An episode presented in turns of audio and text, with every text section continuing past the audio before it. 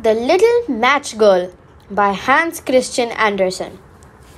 It was New Year's Eve and bitterly cold. Snow lined the streets like an untrodden white carpet, for all the people were indoors preparing to bring in the new year. All alone in the windy square by the fountain, the poor girl who sold matches shivered. She pulled her ragged shawl close around her thin dress. She rubbed her hands together and stamped her feet, but freezing snow came swamping through the holes in her boots. The little match girl hadn't sold one box of matches all day, and she was too frightened to go home, for her father would be very angry. Someone must pass this way and buy some soon, she told herself. If only I could light one of my matches, that would warm me a little.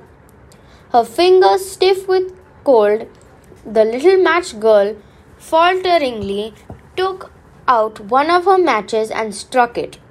The match blazed into the bright flame, and the little girl cupped her hands over it, craving its warmth. As she stared into the center of the flame, she saw herself standing in front of a stove, giving out heat that warmed her from the tips of her toes to the top of her head. Suddenly, the match's flame went out, and the vision died with it. The matchstick girl somehow felt even colder than before. She didn't dare light another match for a long time. Just then, just one more, she whispered. Through her chatting, chattering teeth, shaking the little match girl drew out another one and struck it on the wall. The glimmer seemed to light up the stone until it was clear and glassy, like, the, like a crystal window. Through the window, she could see a room with a welcoming fire and a table laden with food. She held out her hands to it. Then the match died. The magical room vanished. A huge tear filled the little match girl's eyes. Her numb hands fumbled to light another.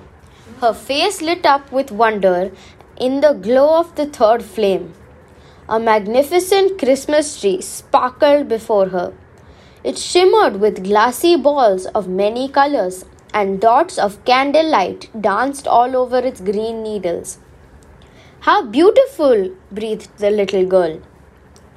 Then the match scorched her fingers and she dropped it into the snow. The Christmas tree was gone, but the glimmering lights from its candles were still there, rising up into the midnight sky until they mingled with the twinkling in the stars. Suddenly, one of the lights fell through the darkness, leaving a blazing trail of silver behind it. That means someone is dying, the little girl murmured, remembering what her granny used to say when they saw shooting stars. As the little matchstick girl stood dreaming of her grandmother, she lit up another match, and there her, there her granny was, before her in the light of the flame as she lit one match after another, so the vision wouldn't faint like others. Let me stay with you, she begged, and the old lady smiled and held out her arms for the little girl run into, just as she always had done. At midnight, the church bells rang to welcome the new year. People danced, sang, and wished each other well. Lying in the snow by the fountain was a little girl's thin, fearless body, surrounded by spent matches. For the matchstick girl had left them there when she had gone away with her grandmother, and she had no need for the matchsticks in the place where they were going, a place without cold, nor hunger, nor pain, just happiness. The end.